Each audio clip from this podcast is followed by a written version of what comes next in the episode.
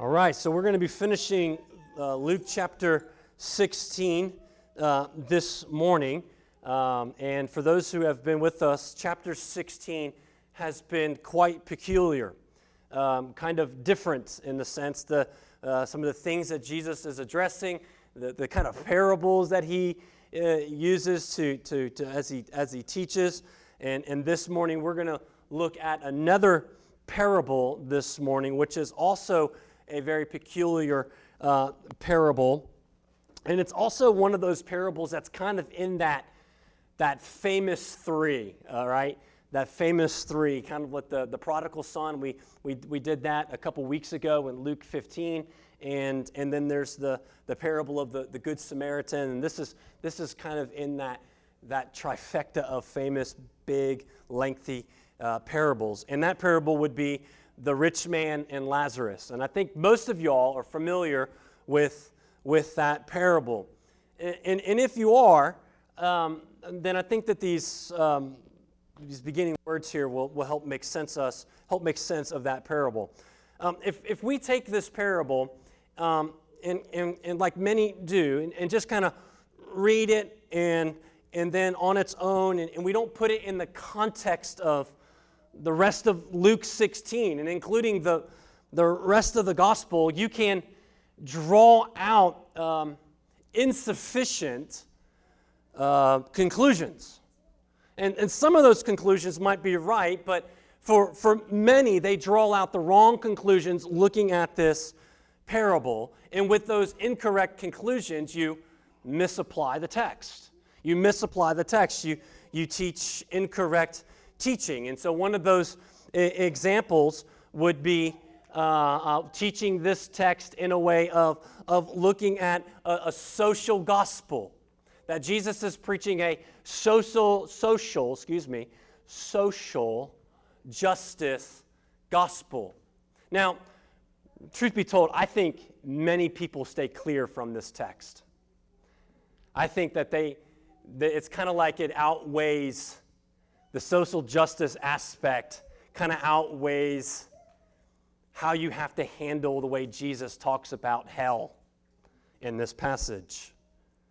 Um, they try to manipulate it or misinterpret it in certain ways to teach their social gospel agenda. And some out flat out deny and throw out the literal hell and judgment in the passage that Jesus talks about. They call it just, well, that's that's just hyperbole of how serious Jesus is talking and how serious Jesus takes social justice and economic equality. And that's the real take from this passage. But is that the gospel message that Jesus is teaching here? Is, is that really what Jesus is getting across from what we have encountered throughout Luke 16 and the whole gospel? So, in order to, be correct, let's just kind of do a quick rundown of chapter 16. And, and mainly this is for Kenny because he wasn't here the last two weeks. Great excuses, but this is for you, brother. Right? Good excuses. So, so he has to catch up where we are in 16. So, in the beginning, there's a, there's a big parable right there at the beginning, verses 1 through 13. Jesus is talking to his disciples, and he tells them about this dishonest manager right? And, and basically, this guy is robbing the, uh, his, the owner's blind, right? And, and finally, he figures it out. He's going to fire this joker. And this guy is very shrewd, and he comes up with a scheme and a plan so he doesn't have to go work himself, but he can, he can kind of, in a sense, manipulate his way with other people to, to gain uh, favor with them so that they'll take care of him. They'll invite him to the, his house because they owe him a favor because he he basically cuts their debts in half that he owes the other guy. It's a mess, right? And, and Jesus is giving us this parable, and he's teaching his, his disciples this parable, not to teach them, hey, this is how you need to be with the world, right? This is how dishonest you need to be with the world. No, he's telling them, no, the, the shrewdness of this, uh, of, of this manager, how he, you just got to give him props because he came up with an, a, a great plan. And, and Jesus is saying, in regards to the, to worldly wealth, the things that we have been given by God to be stewards of, be stewards of and use in a shrewdly way to make the kingdom of God known. So, to be shrewd with our money for the kingdom of God. Because money has a purpose, and God has told us what to do with it. And he looks at his disciples, he's teaching them about money and faithfulness and being shrewd. And in verse 13, you can look at it, he leaves no middle ground, does he, with it? You either serve the one, then you hate the other. You either love one and you hate the other. You serve God and love God, and you despise the other, or it's the other way around. There's no, there, there's no middle ground to the matter. At each time we use our money, each time we use our wealth and the resources that God has given us, we are declaring who our God is. So let's move on. So let's just keep that in context, put that on the table, that money and wealth are on the table here in this chapter. It's being talked about. Now, when you see verse 14, you see that the, the Pharisees were there and they responded to Jesus in a way of ridiculing them. And, and Luke gives us that, um, he gives us that insight there that shows us, it tells us that because the Pharisees love their money, they love their wealth, they love the position that it gave them and how it justifies them in front of everybody else. They loved it. And so they ridiculed Jesus because they think money doesn't matter. That it doesn't matter what we do with it to God. We are Jews, we are sons of Abraham. It doesn't matter, Jesus. You're ridiculous by saying such things. And so Jesus responds by talking about the Old Testament and the New Testament and the transition that takes place by basically saying, Pharisees, you have no idea what's happening. There is a higher ethic of the gospel that is being fulfilling, that's fulfilling the Old Testament. So Jesus is showing us in chapter 16 that the Pharisees loved their money because it would justify them in front of man. And then in all their efforts of trying to please God through their obedience, they didn't consider the most important thing, and that was God Himself. The most important factor considering the Lord, what impresses God. And they misused the law in ways that it was never intended to be used. So, this is, this is the context now of what we see. This is chapter 16 that brings us up now to the parable of the rich man and Lazarus. And, and that context of dealing with money, the Old Testament, the law, and the gospel is all wrapped up here in this last parable. Let's look at it together. Verse 19. Verse 19. There was a rich man who was clothed in purple and fine linen, and who feasted sumptuously. Isn't that a great word? Sumptuously every day. And at his gate was laid a poor man named Lazarus, covered with sores, who desired to be fed with what fell from the rich man's table. Moreover, even the dogs came and licked his sores. The poor man died and was carried by angels to Abraham's side.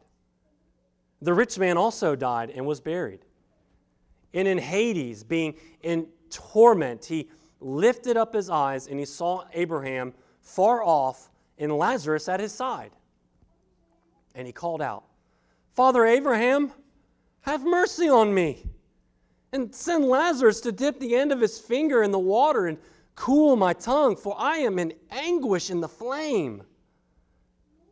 But Abraham said, Child, remember that you in your lifetime received your good things and Lazarus in like manner bad things. But now he is comforted here, and you are in anguish. And besides all this, between us and you is a great chasm has been fixed in order that those who would pass from here to you may not be able to, be able to, and none may cross from there to us. Verse 27. And he said, Then I beg you, Father, to send him to my father's house for I have five brothers, so that they may, so that he may warn them, lest they also come into this place of torment. But Abraham said, They have Moses and the prophets. Let them hear them. And he said, No, Father Abraham. But if someone goes to them from the dead, they will repent. And he said to him, If they do not hear Moses and the prophets, neither will they be convinced if someone should rise from the dead. And this is the word of the Lord. And may his Holy Spirit move in our hearts to hear and to see his holy, inspired, inerrant word for his glory and for our joy. There is a lot happening in this text, and there are a lot of implications within this very important parable. So we've already covered the, the context, but let's back up just a little bit. Look at verse 9. I want to read verse 9 to you. And, and as we read verse 9 again, I, I want you to ask yourself is Jesus unpacking in this parable the coming reality of what he said in verse 9? So, so look at verse 9. He says, And I tell you, make for friends for yourself by means of unrighteous wealth, so that when it fails, they may receive you into eternal dwellings. Is, is Jesus not, in a sense, unpacking the reality of verse 9 in this whole entire parable? Because what happens? Money fails the rich man, it utterly fails him in this parable. It, it fails him in the most complete way possible, eternally. And he didn't even see it coming. He failed to do what? According to verse 9. To use his worldly wealth to make friends that would what? Welcome him into eternal dwellings. Is, is that not what we see in this parable? Whether we realize it or not, money will fail us. It's just worldly things. And if we trust in it, it will eventually betray us. A couple weeks ago, we talked about that. It, it, can, it can blind us and, and deafen us to the truths of the Word of God. But in this passage, Jesus is also using it as a, a revealer of whether or not they have an eternal home in heaven or not, an eternal home with the Lord or not. Because in some part, if we use our money to advance the cause of Christ in the lives of others, or whether you use it to advance your comforts or your status symbol in life, that reveals something about what we believe about the gospel. Which is exactly the point he makes in verse 11. Look at verse 11 now. He says, If then you have not been faithful in the unrighteous wealth, who will entrust you to the true riches. In other words, again, how we handle or steward the money, the wealth, the mammon that we have been given in this life is a sort of test run of eternity. Let me show you what I mean by unpacking this text. We're going to walk through it, we're going to unpack it, and I'm going to show you what I mean in that. There's a stark contrast that is being made in this text. Starting in verse 19, you, you just see it between the two people, the rich man and Lazarus.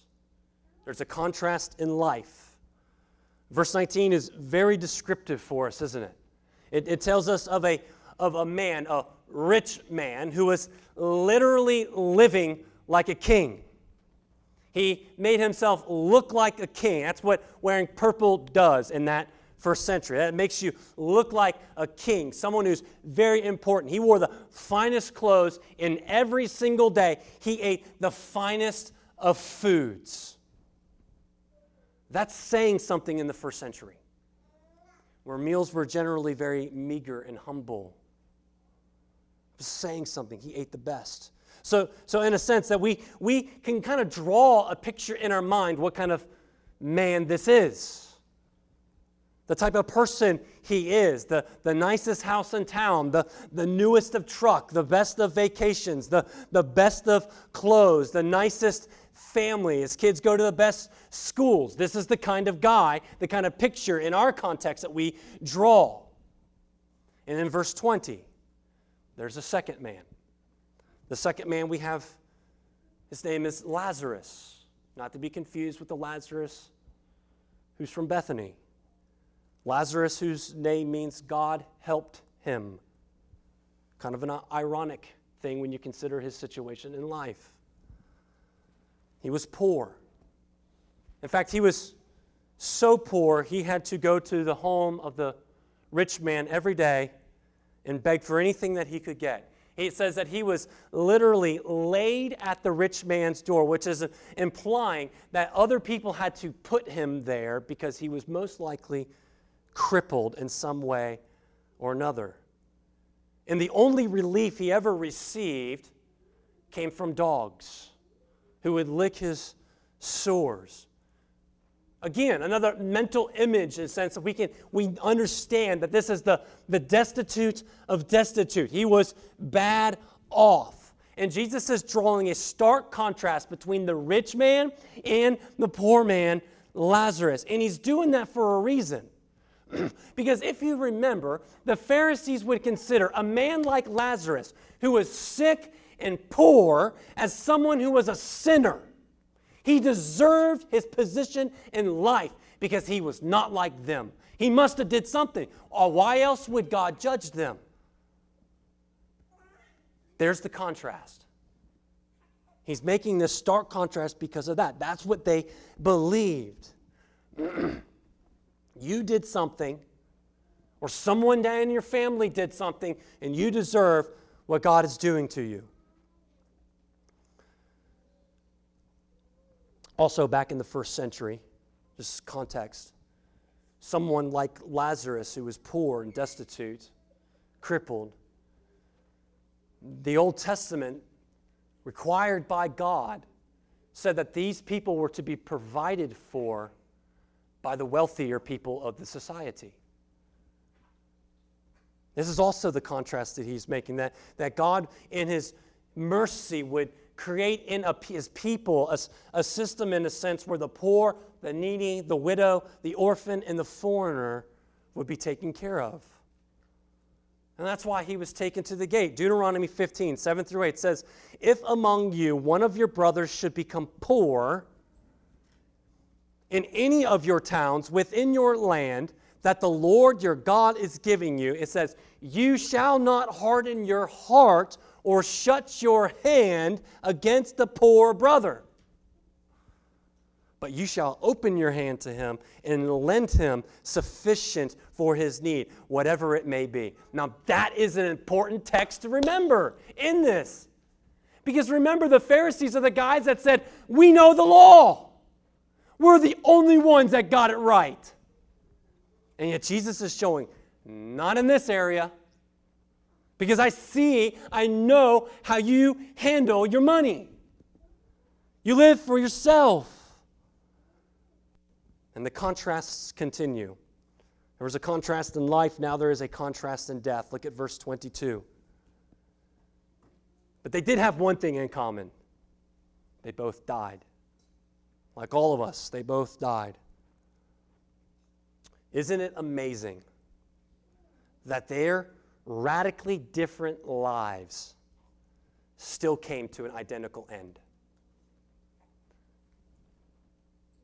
Think about that for a moment.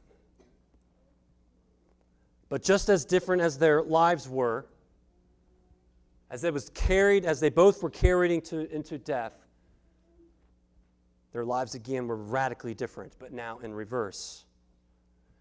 The poor man died, Lazarus died, and he was carried into heaven to Abraham's side, and that's, that's heaven, a place of honor to the heavenly feast and joy, the thing that he never had in life.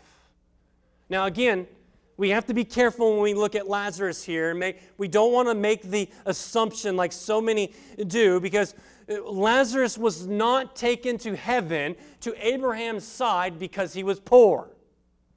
He wasn't taken to Abraham's side because he was sick or lame and because he had sores all over his body. But what we will see later, according to Abraham, is that it was because he believed God's word and he trusted in God.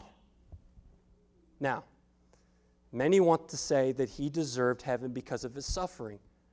But the reality or the context that we will see shows us that Lazarus received the gift of eternal life in Christ despite his situation. Despite his situation. And even despite his suffering, he still trusted in the promises of God according to the Word of God. We'll see that later on in the text. Now, his hope was not in worldly wealth, he didn't have it. It wasn't even in his suffering. His hope was in God. But contrast that to the rich man. It says that the rich man was buried. Notice how it didn't say Lazarus was. Lazarus was poor, he was sick. He was thrown into the mass graves with all the sick people. Oh, the rich man, he got his beautiful funeral, beautiful grave, spared no expense, probably. But what matters is not how you were buried, but where you go. The rich man was taken to Hades, where all he knows now is what? Not comfort, not good food, not fine clothes, but torment, anguish, and flames. Hades literally means the, the realm of death. Jesus is describing for us a real and literal place of torment and anguish. He is describing for us hell, a place that is not just hyperbole. And we need to understand that this is a massive implication here, that this is a real, literal place that Jesus believed in, knew existed. But the point of this parable, though, is not to give us a complete theology of the afterlife. Certainly, there are implications of that Jesus believed in this literal place of torment, pain, and suffering for those who reject Christ and the Word of God, and word and deed. But the story continues. It shows us how bad Hades and hell is for the rich man. And, and, and that is so, this is something we need to truly consider at what's at stake in life eternal joy versus eternal suffering and torment and anguish and flame. And, and this is where so many people have stumbled over this truth, over this, this doctrine, because they just can't fathom how can a loving God punish someone eternally by sending them to an eternal hell? How can God do that if He is so loving and kind? How can He do that? And so it's safe to say that so many churches, evangel- evangelical churches, don't preach this doctrine anymore. Because they don't want to believe that anymore, because so many people don't want to believe it anymore. And the reason why so many have a problem with eternal punishment is one simple thing is they do not realize who they have sinned against. That makes all the difference of whether you believe in the, this doctrine, the doctrine of hell, or not. If, if you punch me in the face, if you come up to me and you slug me in the face, there's just not much I can do back to you. I might get angry for a while, I might fight back, but there's just not much else that I can do. But if I call the cops and the cops come and then you punch the cop in the face, he's got a little bit more authority or she's got a little bit more authority to smack you on the ground, handcuff you, and throw you in the cop car and take you straight to jail. And he ain't take you before the judge. And then you go up to the judge and you punch the judge in the face. Oh, the judge has got a lot more authority, doesn't he? To throw you in prison for a while. You see what I'm getting at? If you punch the president in the face, you're toast. You see, it really doesn't matter what we do, we're sinners. What matters is, and why it makes it eternal judgment, is because who we sinned against. Because of who we sinned against. I am not infinite and holy. The cop is not infinite and holy. The judge isn't infinite and holy. The president is not infinite and holy. But when you sin against the infinite and holy God, you will receive eternal punishment that's infinite and holy and just.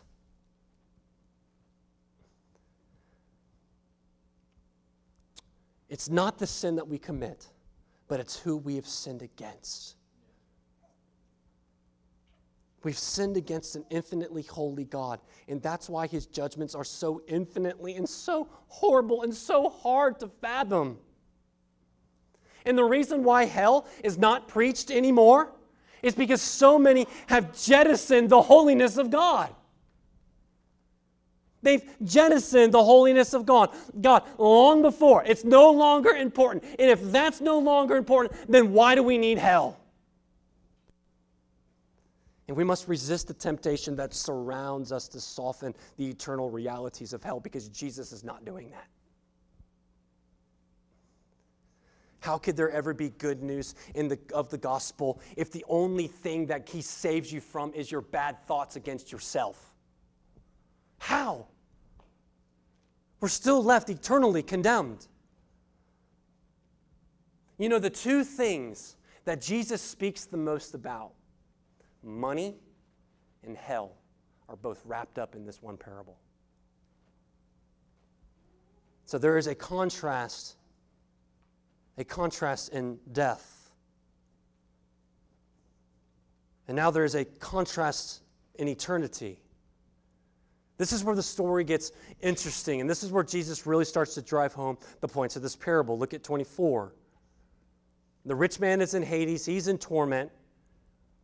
And he's able to see Abraham, and he cries out to Father Abraham for mercy. Now, now in his cry to, to Father Abraham for mercy, it tells us three things. It tells us, number one, that he believed himself to be a traditional Jew, or he was a traditional Jew, or he wouldn't have called himself, called Abraham Father.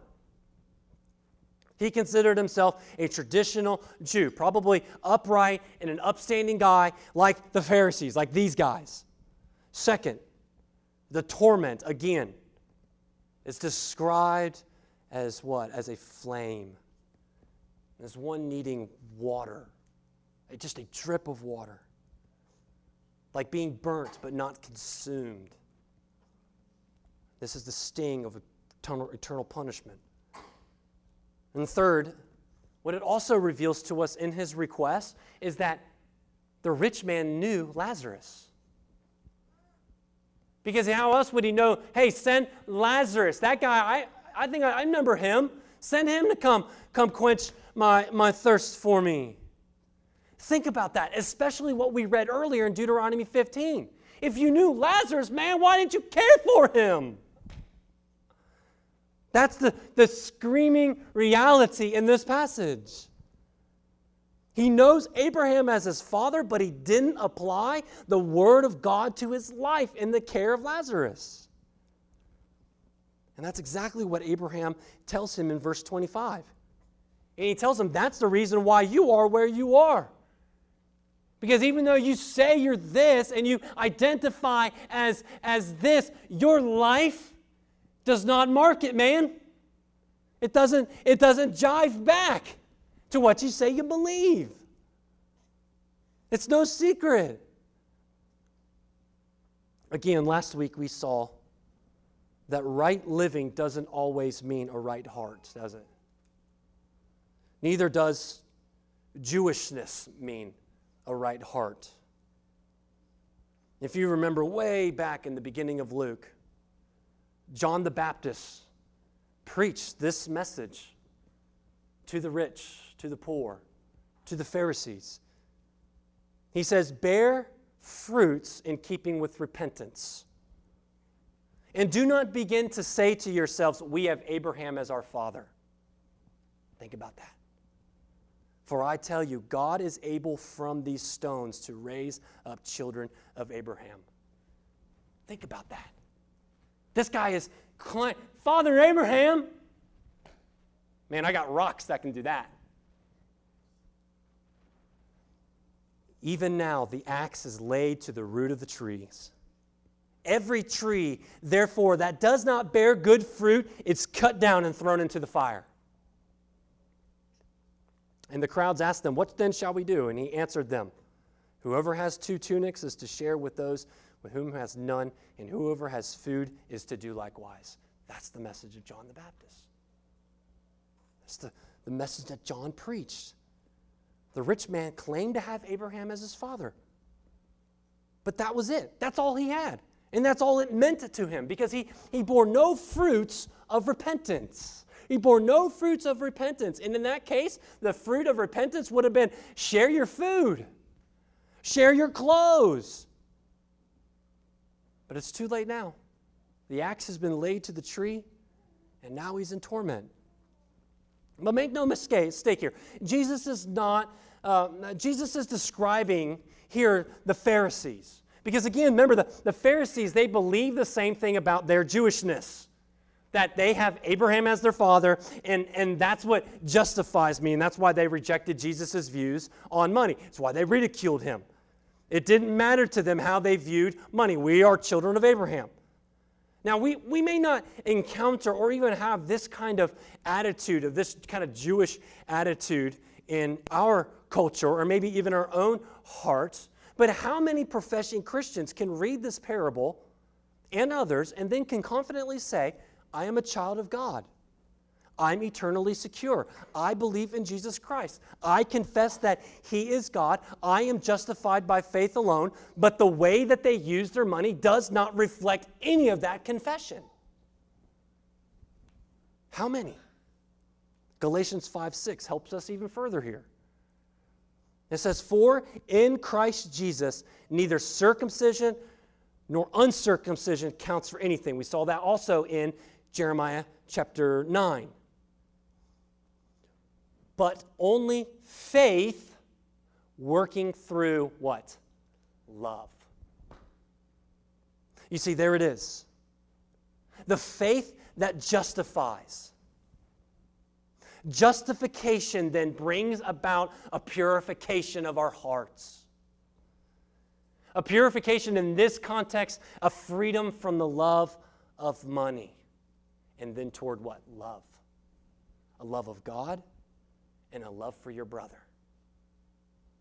That's how Deuteronomy 15 is fulfilled by Christians. You see, the rich man is in hell because he delighted more in his luxuries for himself than a love for Lazarus. And during our time on earth, if we pursue other things, than pursuing Jesus Christ, that single minded per- pursuing of Him, which then works itself out in love for God and then a love for others horizontally and vertically, then our treasures will only be what's on earth. Our treasures will only be on earth. It will only be temporary. It'll only be failing. But, but the one who treasures Jesus Christ then no matter how bad things get, like it did with Lazarus, how terrible the, the suffering and the pain that you feel, you experience on earth, the earth and the experience of that pain and suffering will be the only extent of hell that you will experience. In eternity, you will be in heaven. Think about that. This isn't a social gospel using our money for the good of others and for the cause of Christ does not buy you a spot in heaven. That's not what Jesus is saying. What it means here is that the way that we use our money, among other things, it reveals, it shows the evidences of God's grace. The evidence that our hearts, if they've been changed and transformed or not, toward a love for others or a love for just our own eh, luxuries. money isn't money is just the example. The money is just the example that because the Pharisees loved money. That's the example that Jesus is, is using here. But it reveals also so much about our own hearts, doesn't it? That's why in 1 John it says, If anyone has worldly goods and see his brother in need, yet closes his heart against him, how does God's love abide in him? And John only says that through the inspiration of the Holy Spirit because he's already told us what the love of God does. It transforms our lives, changes our hearts. So we're no longer indifferent toward the Lazaruses. We're no longer hate one another, but we love one another and we care for one another because the love of God abides in us. And the evidence of the love of God abiding in us is how we love one another. So there's a contrasting of eternity, but he continues with the contrast in the hearing. Verse 27 and on. The rich man's going through torment. There's no hope. The chasm is fixed. He's not getting across. He makes a request. Makes a request. Hey, send, send Lazarus back from the dead to go warn my brothers, my family, because they're in danger of coming here too. Now, what is that evidence of? That's evidence that this is a, a family affair, right? That his brothers were on track as he was. The same track, and that if nothing changes, they would be just as doomed. Now, you got to give it to him. He's got a noble desire, doesn't he?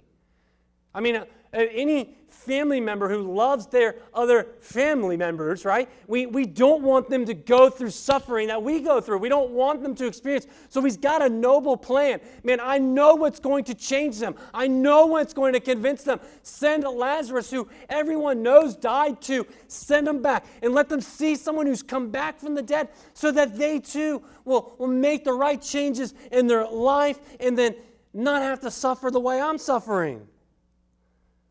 But what does Abraham tell them? They've been given sufficient revelation. What they need has been given to them. Moses and the prophets. Now, isn't that interesting? We just talked about the law and the prophets last, last week. He's already given them the sufficient revelation to do what? To repent to repent and then bear the marks of repentance.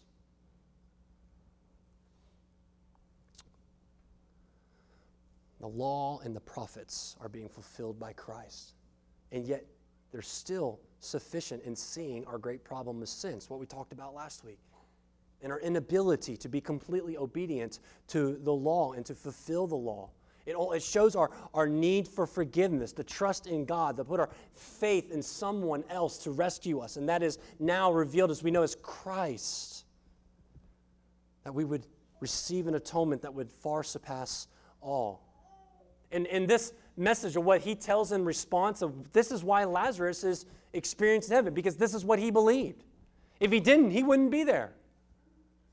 It's what he placed his faith in. Man, the, the rich man is just getting like bad responses. Not what he wants to hear from Abraham, is it? But he responds back.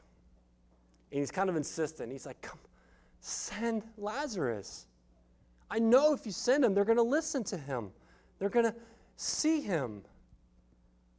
They're going to change their mind. They're going to they're going to repent.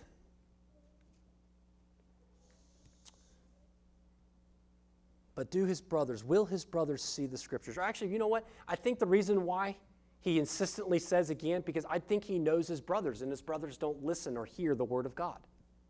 They're just like him. They're good Jews. They hear the word of God, but that's all it is. It, it's not something that has transformed them or changed them.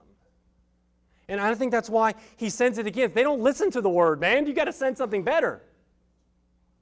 They, they already go to church. They already read the Bible. They already do devotions. But their whole mindset and desire is more for money than actually hearing the word of God and being shaped by it. But they must be able to see it and to hear it, Because if they did, they would repent and they would begin to see Christ as the fulfillment. You know, to so many, the Word of God isn't enough, is it?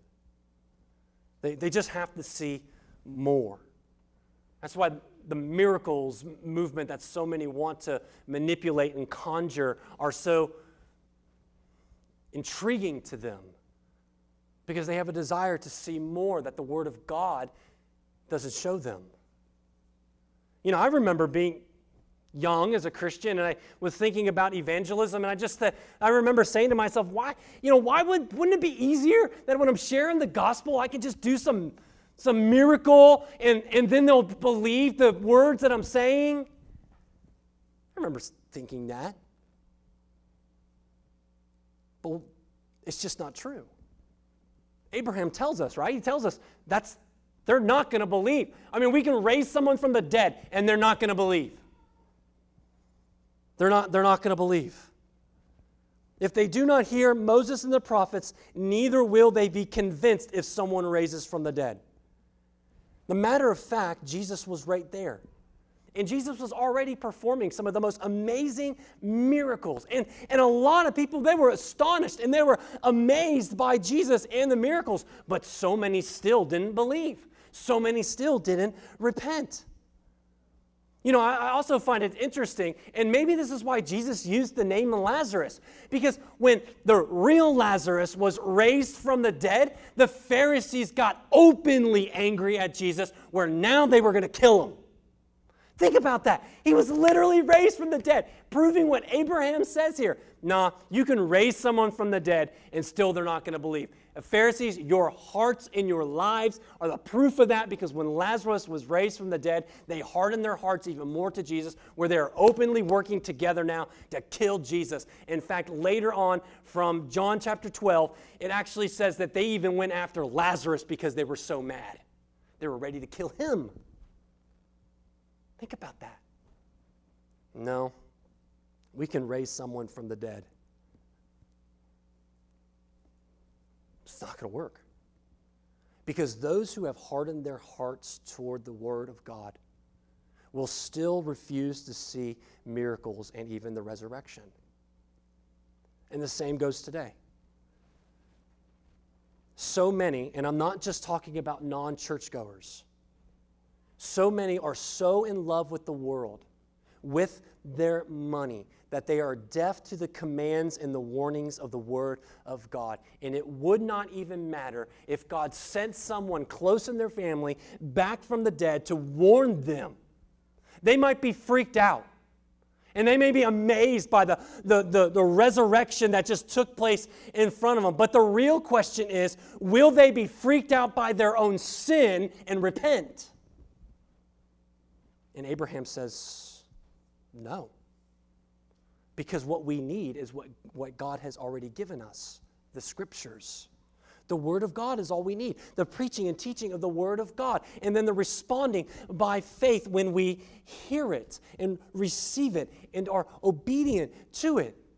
That's why 2 Timothy 3 14 through 17 says what it says. But as for you, continue in what you have learned and have firmly believed, meaning the gospel, knowing whom you've learned it, and how from childhood you have been acquainted with the sacred writings, the Word of God, which are able to do what? To make you wise for salvation through Jesus Christ. That's how we are saved, through the preaching of the Word of God. That is how we are transformed. That's how we are saved not by resurrections. Verse 16, we all know this verse. All scripture is breathed out by God and profitable for teaching, for reproof, for correction, for training in righteousness, that the man of God may be complete and equipped for every good work. Well, what's every good work? Every good work, what transformation does through salvation through faith in Jesus Christ. That every good work is the loving the Lord and then loving each other being free from the love of money, being open handed with these things toward others and toward the calls of Christ in the life of others. This parable is a tragic life of the Pharisees, the tragic life of the Pharisees who Jesus was speaking to. But it's also the tragic parable of millions, millions who only get their joy from the luxuries of life and what's in this world rather than grace transformed love. And Jesus is that very life that has been set before us, that he embodies that radical freedom from the love of money and what it looks like and what a, a deep delight in the service of others looks like. This, he is the example of that. Let's bring it all back together as we close. The point of this parable, with all of its details, it really has one end to it, and that end is very sad. Because those who love their money, their position, their comforts, their social status, and all the things that come with it more than they love and desire the Lord, and how that transforms our mindset toward the use of the wealth of others will meet that end. And just like the rich man and eventually his brothers, materialism is blinding and it's deafening to what is true. It's deceiving even unto death. And so, as we consider this word this morning, the, the warning that Jesus is giving us to hear the word of God and to heed the word of God, let us pray that the Lord God would free us from the failing promises of wealth and materialism. And that through the word of God, we will go to a deeper, fulfilling well and drink the living water and be free. Let's pray. Heavenly Father, we thank you again for your word. Would you help us to see these truths in light of our own lives and in light of our own, our own hearts that are demanding, asking very hard questions to our own hearts? And would you reveal the truths, O oh Lord, that we may repent and turn to Christ or heed the warnings of our Savior? Help us respond together, and may we be an encouragement in how we speak. In Christ's name, amen.